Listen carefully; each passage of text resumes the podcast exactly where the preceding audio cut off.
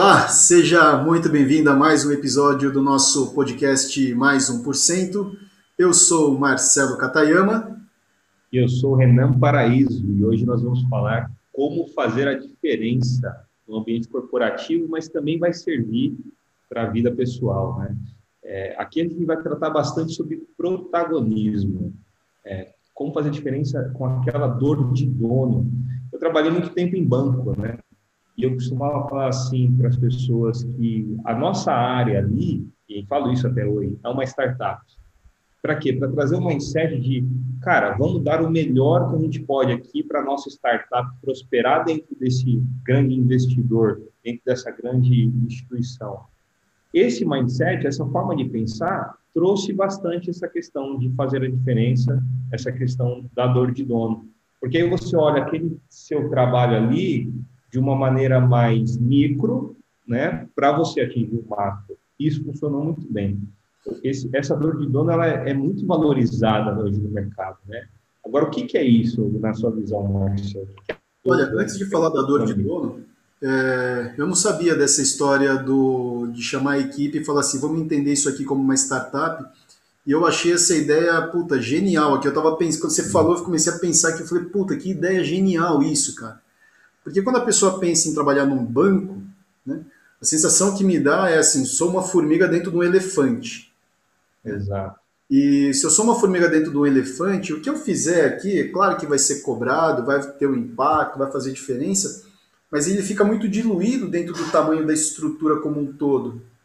E quando você fala assim, peraí, vamos transformar isso aqui numa startup, você chama as pessoas para perto e dá para elas uma responsabilidade em relação ao trabalho dela, em relação às entregas que ela precisa fazer, mas numa qualidade muito maior, porque se eu sou, né, se eu faço parte de uma startup, primeiro que o nome startup é, ele é um nome legal, né? Tá na moda agora falar que o cara tá começando um negócio, ele fala que ele tá numa startup, né? Que na verdade é assim, tô começando uma empresa, né? Agora, é. aí tudo virou startup, né? Eu, tenho, eu resolvi abrir um bar ali e virou uma startup. Mas são algumas, atenção, é, são algumas democratizações de alguns termos, né? E eu sei que esse termo nasceu dentro da área de tecnologia, e quando a gente olha para uma empresa de tecnologia ou um setor de tecnologia dentro de uma estrutura muito maior como um banco, porra, isso é fantástico, é fantástico. Chama as pessoas, né? Porque Exatamente. dá para as pessoas. Esse é um ponto importante quando você fala de dor de dono. Né? As pessoas elas precisam se sentir importantes. Ela precisa sentir que ela faz a diferença. E se eu estou num grupo de, sei lá, 10, 20, 30, 50 pessoas, eu sou um membro desse grupo. Se eu estou dentro de uma estrutura de, sei lá, 10, 15, 20 mil pessoas, né? se você pegar a estrutura de um banco inteiro, sei lá quantos funcionários tem um banco, é, é muito diferente a percepção do qual é o meu poder individual de ação. Então, quando a gente pensa em fazer a diferença em protagonismo, a pessoa ter essa percepção de qual é o meu papel dentro dessa engrenagem como um todo, isso é fundamental. E é genial essa ideia de falar assim, essa nossa célula aqui é uma startup, a gente vai ter que trabalhar como uma startup. Aliás, para quem está assistindo, está ouvindo esse podcast e trabalha dentro de uma área, dentro de um setor, é, putz, experimenta porque com certeza vai trazer um engajamento muito maior do que simplesmente fazemos parte do todo e nós somos um pedaço do negócio. Aí você fala assim, meu, sou um grão de areia dentro do, de uma praia inteira, não vou fazer diferença. Mas e olha que interessante, né? O que você falou, eu preciso fazer parte de algo, né? preciso me sentir parte de algo para poder começar é, é, a pensar em fazer a diferença. Porque é, dito e feito, se, se isso que eu me entendo que faço parte é muito grande, na minha percepção, a minha diferença vai ser mínima, e aí meu comportamento, ação vai ser mínimo, e os resultados não vão ser legais. Quando você traz essa ideia de startup, é, ela é interessante porque, e é uma coisa que eu, que eu falo bastante para os meus liderados também, é o seguinte, você começa a pensar qual é o resultado que a gente tem que buscar muito mais do que o que eu tenho que fazer. Sim. Então, quando chegam demandas, pedidos para a gente, é, beleza, o que está por detrás disso? Qual que é o, o business, né? o, o, o valor, o retorno do investimento que nós vamos ter ao te entregar cliente interno, né? Até estou colocando aspas aqui para quem não, não, não vê a gente por vídeo, mas o que, que esse meu cliente interno vai ter de retorno perante a minha entrega? Então, toda a forma de pensamento já começa a mudar. Eu deixo de ser só um, um cara que vou desenvolver software, ou que vou testar, ou que vou gestionar as pessoas, e passo a ser realmente o dono, né, um dos sócios ali dessa startup para fazer a coisa acontecer. E aí é, é, é, muito interessante, porque a gente começa a acompanhar os resultados dessa forma, começa a reportar os resultados da área dessa forma. Uhum. Então, seguindo a dica que você falou de pensar como startup, é, disso que a gente está falando, é dentro dessa minha área, se eu não quiser pensar como startup, dentro dessa área que eu estou, quais são os resultados que ela precisa ter? Né? E como que eu posso é, influenciar dentro desses resultados? como que eu posso vender os meus resultados dentro desse resultado da área para ir me destacando. E tudo isso tem a ver com a dor de dono, né? Eu pegar isso para mim e realmente fazer a diferença para não ser só mais um. Né? Com certeza, com certeza. Saber ter clareza dos resultados, acho que isso é um ponto muito importante. E um outro ponto importante dentro dessa estrutura que eu vejo que muitas vezes as pessoas não, não, não levam em consideração. Né?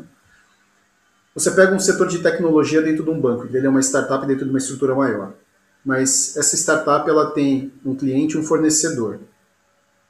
Certo? Uhum. Ela recebe demanda de alguém, né, que é o cliente, certo? é, ela vai ter que entregar algo para alguém e ela tem alguns fornecedores, algumas áreas que vão trazer informações, ou trazer insumos, ou trazer investimento, trazer dinheiro, trazer o que quer que seja, para que essa, essa célula, essa área funcione legal. E muitas vezes as pessoas olham para a tarefa que tem que fazer e fica preso ali, sem enxergar como que essa minha tarefa se conecta com o meu cliente, como que essa tarefa se conecta com o meu fornecedor. Qual é o meu papel né, dentro desse, dessa estrutura maior? Entende? E entender isso faz com que muitas vezes a solução para o problema que está sendo apresentado para mim, ou uma forma, eu, eu consiga enxergar uma forma é, fora da caixa de entregar resultado. Entende? Porque se eu fico ali só, não, eu tenho que fazer um código, eu tenho que apertar parafuso, eu tenho que apertar um botão, entende? É, é muitas vezes parar e perguntar assim, peraí, mas que impacto gera eu apertar esse botão? O que, que isso vai disparar aqui dentro desse, desse microcosmos e dentro dessa estrutura maior? Entende? Se eu deixar de apertar esse botão e colocar um, uma máquina para apertar esse botão, o que, que acontece? Né? Qual é o impacto que isso vai gerar no sistema como um todo? Porque quando a gente fala de fazer a diferença, eu posso fazer a diferença no microcosmo ali ou de uma forma mais ampla.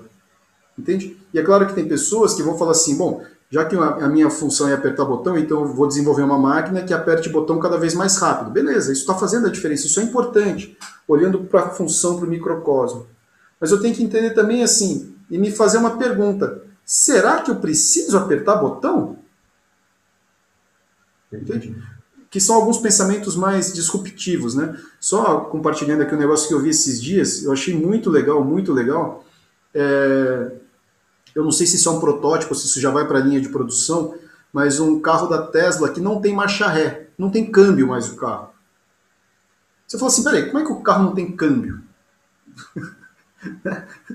o carro tem que ter câmbio certo? Como é que um carro não tem câmbio? O que, que os caras fizeram? Né? Tem todo aquela, aquele monte de sensor ali, e pela intenção né, de, de, de comando ali, o carro já sabe se você tem que andar para frente ou andar para trás. Então você não precisa de marcha ré. E tem lá o botão marcha ré, mas você não precisa mais usar o botão da marcha ré. Eu falei, cara, puta pensamento disruptivo isso, porque quem ia pensar num carro sem câmbio? Entende? É, é, o cara tem que estar tá pensando no todo, né? E se questionar muitas vezes, por que, que eu estou fazendo esse negócio? Tem uma historinha que eu gosto muito, que ela tem várias versões, eu nem sei se eu já contei aqui nos episódios do podcast, mas é a história do, do peixe do Natal, né? Que a família sempre faz ali, né? Uma receita tradicional da família, né? Do, do peixe assado e tal. Só que antes de pôr no forno, a mulher vai lá e corta a cabeça e o rabo do peixe para pôr o peixe no forno. E fazendo curta a história longa, porque essa história é uma história muito comum, é, o marido fica intrigado né, com essa história de cortar a cabeça e o rabo do peixe e pergunta para a esposa onde que ela aprendeu. Ela fala, ah, aprendi com a minha mãe. Né? Aí ele vai atrás da sogra e fala assim, como é que foi? Quem, por que, que corta a cabeça e o rabo do peixe? Aí a sogra vira e fala assim, olha, eu aprendi com a minha mãe. Aí ele vai atrás da avó, fala, oh, avó, querida, essa receita tradicional de peixe, fantástica, tal, não sei o quê, por que que corta a cabeça e o rabo do peixe? Né? A avó senta no chão para dar risada e fala assim, sabe o que é, meu filho? Quando eu aprendi essa receita lá no interior de Minas, é, o forno era a, a, lenha, então o forno era pequeno, não cabia o peixe inteiro. Né? E quantas vezes, cara, a gente fica cortando a cabeça e o rabo do peixe e o forno é grande. Então, pensar protagonismo, pensar fazer a diferença, eu sinto que tem muito a ver também com essa intenção, essa vontade de olhar além da sua caixinha. Entende? E questionar algumas coisas que às vezes são óbvias e vem sendo feito dessa mesma forma há muito tempo. Por quê? Porque alguém mandou fazer. Perfeito. Eu tenho, eu tenho um amigo que me ajudou muito nessa trajetória, que é um cara extremamente questionador nesse sentido, de entender o todo. Por que, que nós estamos fazendo isso daqui? Aonde que a gente quer chegar? Porque às vezes aquela solução que já vem, o pedido, né, já vem pronto, ó, eu quero que seja feito assim. Às vezes aquilo não é a melhor maneira de ser feito para atingir o mesmo resultado. Uhum. Então é muito legal essa reflexão, né? Para quem está ouvindo, assim, é, eu estou só tirando o pedido e fazendo, ou eu estou sendo um pouco mais questionador? E não precisa ser aquele cara, é, entre aspas, chato, né? Que questiona chato. tudo no detalhe do detalhe, todas as coisas. Mas é importante sempre entender o que você está fazendo, fazer essa reflexão e questionar é, a si mesmo, questionar os outros no sentido de, do propósito, né? E se eu não estou sentindo vontade disso, é, vale refletir onde eu estou né, trabalhando. É, sentido ainda permanecer nesse cargo, nesse lugar, porque eu tenho que ter essa chama para querer fazer mais, para querer ir, lá, ir além e fazer a diferença. E olha, eu ouvindo isso que você está colocando, eu colocaria essas perguntas numa ordem de importância. Sabe? A primeira pergunta que eu faria aí é assim: primeiro, eu entendo o que eu estou fazendo e por que, que eu estou fazendo? Ou seja, eu entendo a minha função e por que, que eu estou fazendo isso, ou seja, qual é o resultado que eu entrego e como é que isso se encaixa no todo. Porque tem muita gente que fala assim: ah, eu não quero estar aqui né? não gosto desse trabalho, mas porque o, o, o, o sujeito né, não parou para olhar e pensar, falou assim, peraí, qual é realmente a minha função e a importância da minha função dentro desse sistema? Sabe? Porque tem muita gente que eu vejo assim, e eu tenho atendido alguns jovens e uma galera também na faixa dos 30 e poucos anos com esse tipo de questionamento, sabe? Ah, mas pô, não é aqui que eu quero trabalhar. Né? Esse trabalho não me satisfaz. Aí o cara muda de emprego, esse trabalho não me satisfaz. Ele muda de emprego. Fala, peraí, então tem alguma coisa errada. Né? Ou todos os empregos do mundo são uma porcaria, tá? ou essa pessoa não está fazendo uma leitura correta da função dela, da importância dela dentro desse sistema maior. Tá? Então, acho que a primeira pergunta que a pessoa precisa se fazer, né, para assumir esse posto de protagonista mesmo e realmente fazer a diferença, é: eu entendi qual é realmente a minha função, qual é o resultado que se deseja e por que, que se quer esse resultado, ou seja, uma vez atingido esse resultado, quais são os desdobramentos disso? Quais são os impactos disso? Né? Ah, eu preciso produzir, sei lá, um carimbo. Né? Legal. Para que, que isso vai ser utilizado? Ah, vai ser utilizado para carimbar papel. Bacana. Então, será que ele precisa ser desse jeito, desse formato, desse tamanho? Entende? Não é que a pessoa vai perguntar isso o tempo inteiro, mas em alguns momentos, né, se fazer essa pergunta é muito importante, porque é, é daí que surgem ideias novas, ideias disruptivas. E olha que interessante, você, você deu o exemplo do carimbo, né? Imagina que, que, que seja porque a gente precisa ter uma assinatura válida de uma pessoa com carimbo e assinatura. E aí, com os questionamentos, chega numa solução de assinatura digital que reduz o custo do papel, traz sustentabilidade, reduz o custo do carimbo, etc. Olha, olha a diferença que a gente pode trazer com um questionamento do porquê que eu estou fazendo esse carimbo. É muito louco, é, faz um, negócio realmente disruptivo para a empresa, né? E, olha, e aí e vai trazendo crescimento.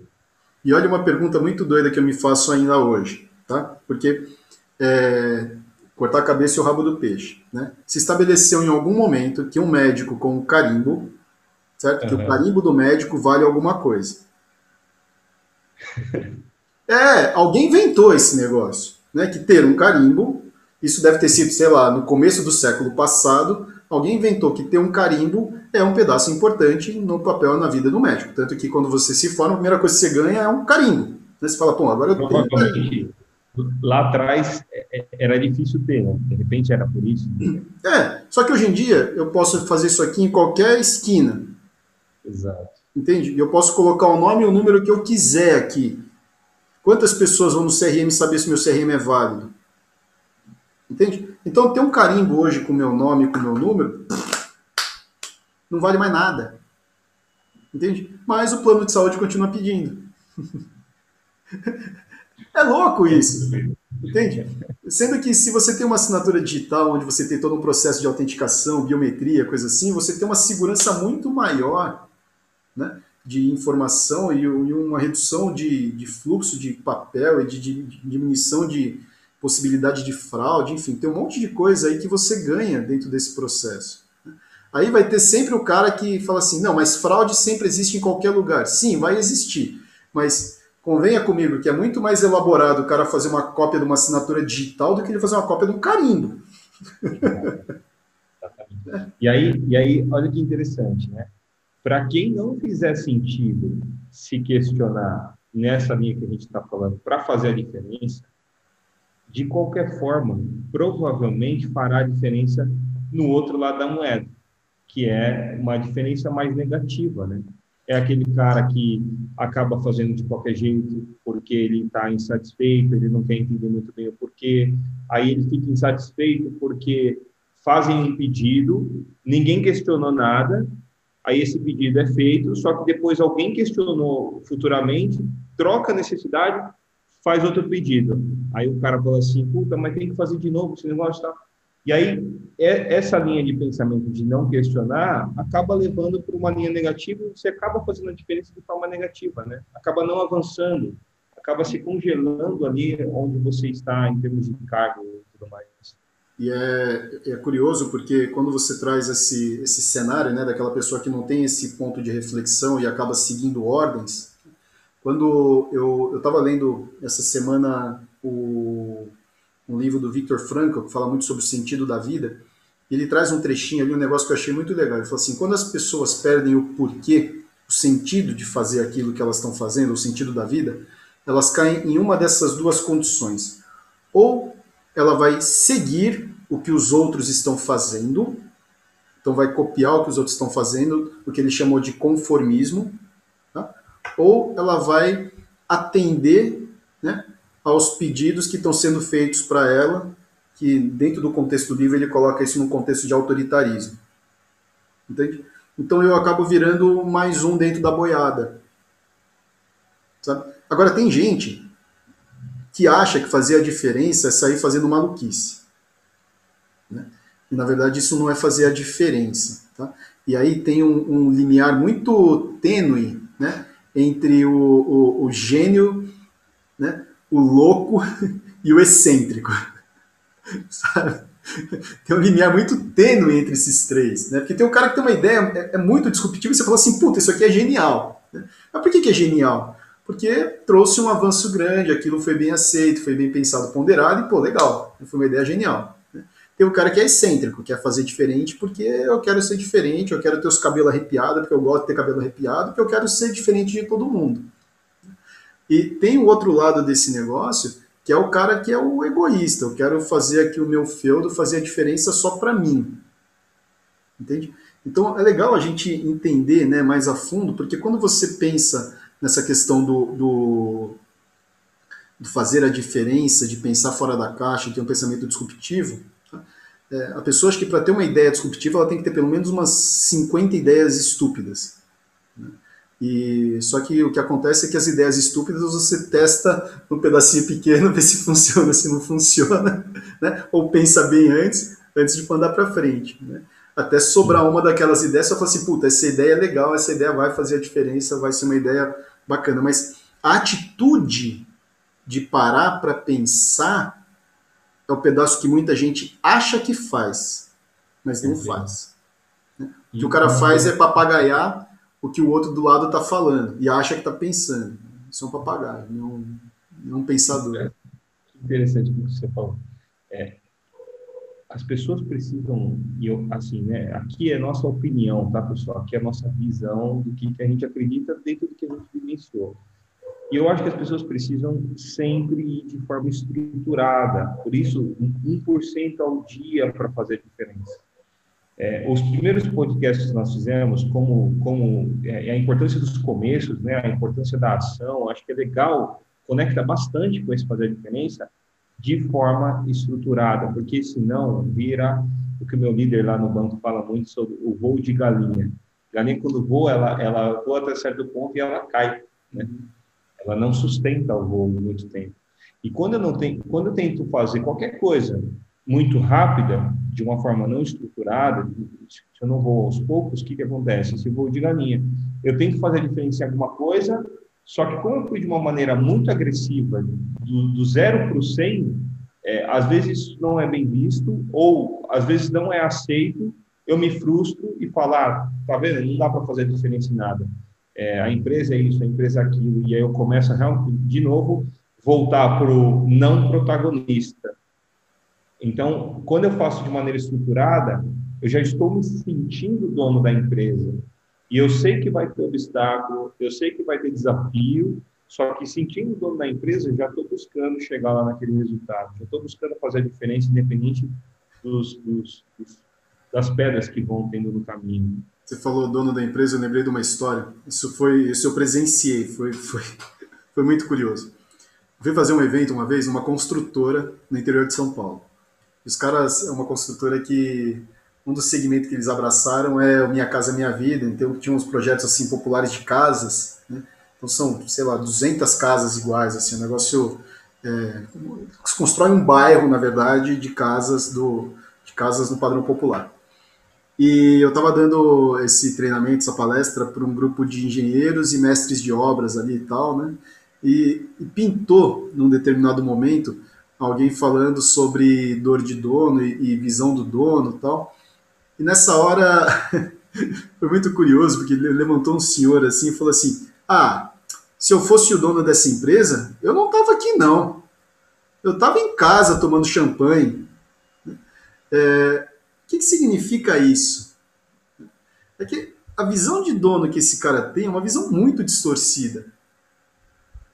Que o dono simplesmente fica lá sentado em casa tomando champanhe. Né? E não olha a trajetória que esse dono da construtora, uma construtora de 50, 60, 70 anos, é uma construtora muito antiga, né? a trajetória que esse cara fez para hoje né, poder, eventualmente, em alguns momentos, estar sentado em casa tomando champanhe. Sabe? Então, quando você fala de estruturado, né, e visão de dono de uma forma estruturada, tem que ser visão de dono do negócio que está começando. Né? Não do negócio que já está funcionando. Ah, se eu fosse o dono do banco, eu tava, é, aumentava o bônus para todo mundo. Legal, né? mas que impacto que isso tem na estrutura do banco como um todo? Que impacto que isso tem no mercado? Que impacto que isso tem no mundo? né? Dependendo é, do tamanho do banco. E eu, eu, até brinquei, coincidentemente, um dos meus, uma das pessoas da minha equipe falou isso, né? Uma coisa assim, ah, eu quero chegar a ser dono do banco, né? Aí eu brinquei assim, provavelmente o dono do banco gostaria de te passar um bastão hoje, se você pedisse. Mas não é bem assim, porque o cara tem tanta decisão para tomar, é tanto risco que toma, é tanta reunião, responsabilidade, que eu olhar desse ponto de vista só por um pequeno ângulo, que é o ângulo sempre bom e gostosinho que a gente quer olhar, né? Que eu vou poder tirar férias, etc., que eu quiser e não olhar pelo amplo, pelo amplo ângulo que, que é a coisa, a gente acaba tendo uma visão mais errônea, né? E, e quando a gente olha assim, o cara que está tocando todo dia ali, o que ele mais quer é só ser acionista mesmo, né? Investe um pouquinho ali e recebe, porque ser dono não é fácil mesmo. É, a gente vê esse movimento acontecendo em grandes empresas, né? Empresas muito grandes, onde o, o dono tem uma hora que ele passa o bastão mesmo. Ele fala assim, ó, eu tô Coloca, contrata um CEO, põe no lugar dele, porque o cara não, não, não quer mais saber de encrenca para a vida dele. Mas até chegar nesse ponto, esse cara ralou muito. E é esse o pedaço que as pessoas não enxergam, sabe?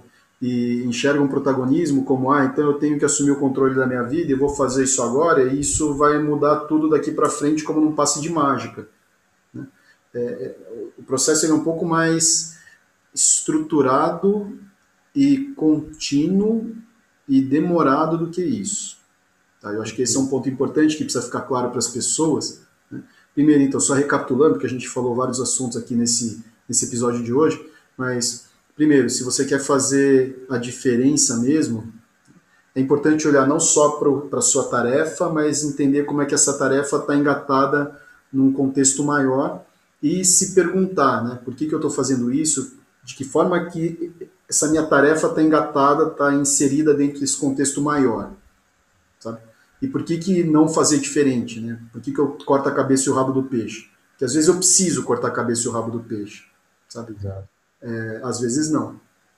Eu acho que esse é um ponto. Segundo, é ter a clareza que viver a dor do dono não é só o pedaço do bem bom e que isso tem que ser feito de uma forma realmente estruturada e curiosamente, né, eu, eu, eu gosto muito de alguns materiais do Tony Robbins, porque é um cara que, se você olha a trajetória dele, ele fez uma trajetória meteórica que se manteve no topo durante muito tempo, né, ele continua no topo. E ele coloca assim, a melhor forma de você tomar uma boa decisão, né, para você tomar uma boa decisão, você precisa criar até experiência. E para você ter experiência, você precisa tomar decisões ruins. são as decisões ruins que vão te ajudando a ter experiência, a ter traquejo e tal, para você tomar uma decisão boa. Então, se eu quero fazer diferente, se eu quero ter uma ideia nova, eu preciso ir repetindo, repetindo, repetindo esse processo com uma certa frequência e cada vez tentando buscar crescer 1%, 1%, 1%, até que chega a hora que é, eu já tenho a experiência, a bagagem, e a partir daí fica mais fácil eu enxergar aquilo que ninguém viu. Tem muita gente que olha e fala assim, ah, isso eu já vi acontecer algumas vezes, né? em treinamento, por exemplo, chegava uma pessoa e falava assim, ah, mas por que vocês não fazem isso de tal forma? assim, senta aqui, criança, deixa eu te explicar uma coisa. Né? É, porque tem todo esse, ah, legal. E tal coisa, tem esse encadeamento. E tal coisa, tem esse encadeamento. Ah, bacana. Então, nossa, o que vocês fazem é muito bom. É, porque a gente está pensando o tempo inteiro né, o que, que dá para melhorar. Assim como tem situações onde a pessoa vira e fala assim, por que você não faz isso desse jeito? Assim, hum, nunca tinha pensado nisso. Né, na trajetória do núcleo, é, até, sei lá, 2000 e, 2010, a gente, 2015, mais ou menos, 2016, a gente usava tudo no flipchart de papel. Aí um belo dia eu falei assim, porra, fiquei puto com aquilo. Eu falei, não, precisamos fazer diferente. Precisamos fazer diferente, pô, nós estamos no século XXI, precisamos fazer diferente. Aí eu comecei a montar uns prezes tal para a gente para tornar mais dinâmico e atual o negócio. E aí isso virou um caminho sem volta, né? Dali apostila, tal, enfim. Mas precisa começar a fazer de algum lugar, tá? Precisa se pensar, por que, que eu faço isso desse jeito? Perfeito, isso que vai fazer perfeito. a pessoa e, fazer e dentro do que você falou, para fechar também, assim, persistência e resiliência. Né? Isso que a gente pode fazer de forma estruturada é você decidiu fazer diferente, cara, persiste e resiste. Voltando, quando cair, levanta rápido, né? É, Para você que está escutando, com certeza você é uma pessoa que, que quer e já faz a diferença. Para quem escuta esse podcast, com certeza são pessoas que estão buscando ir além, estão buscando fazer a diferença. Então, assim, busca é, fazer ainda mais dentro dessas perguntas que nós colocamos aqui e persiste, porque realmente, somente no mundo corporativo, a gente sabe que não é fácil, mas quando você vai persistindo e vai alcançando resultado e vai mudando o, o, a sua estrutura, as coisas acontecem, com certeza acontecem. É. A persistência aí eu estou enxergando dentro de um processo de melhoria contínua. Né? Não o fazer a mesma coisa do mesmo jeito e achar que na teimosia isso vai funcionar. Então a persistência ele vai funcionar muito dentro desse conceito do hoje eu melhorei esse pedacinho aqui. Hoje eu não consegui melhorar 1%, eu consegui melhorar 0,1%. É legal, cara. Continua, porque 0,1 vezes 10 dá 1%. Entende? Sim. Vai ter aquele dia que você está mais inspirado, né? Fala, pô, hoje o dia rendeu, eu melhorei 2%. Bacana, já é o dobro de 1. entende? Então, nesse aspecto da persistência de sempre buscar melhorar e realmente resistência e resiliência são pontos chave nesse processo para você não desistir logo no primeiro no primeiro no primeiro golpe ou no primeiro contragolpe, porque a vida dá na gente uma série de golpes e contragolpes e aprender a levantar rápido é uma habilidade fundamental hoje em dia, porque se você não levantar rápido, o trem passa por cima para valer. e quando eu falo trem, são os concorrentes, é o que as pessoas chamam de mercado, né? É, é a gente passa por cima mesmo, as pessoas passam por cima mesmo.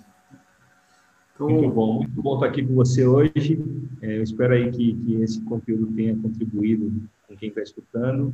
E vamos nessa, vamos fazer a diferença 1% ao dia aí, para chegar no final do ano com 300% mais, né? Quem sabe. E aí sim, de forma estruturada, você olhar para trás e falar: caramba, comecei a fazer a diferença lá atrás, olha o nível que eu já estou agora e olha os resultados que eu já conquistei.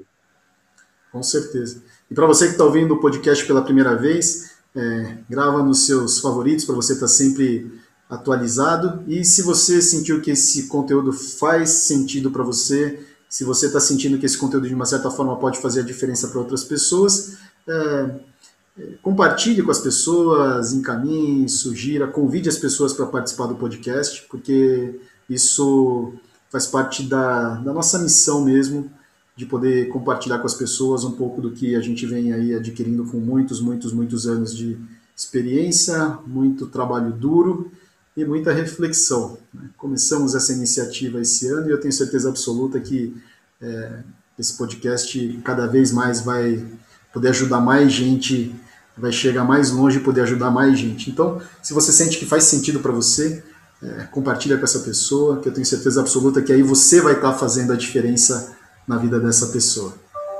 Para você que está assistindo, é uma honra enorme poder estar com vocês e te vejo você, vejo você no próximo episódio.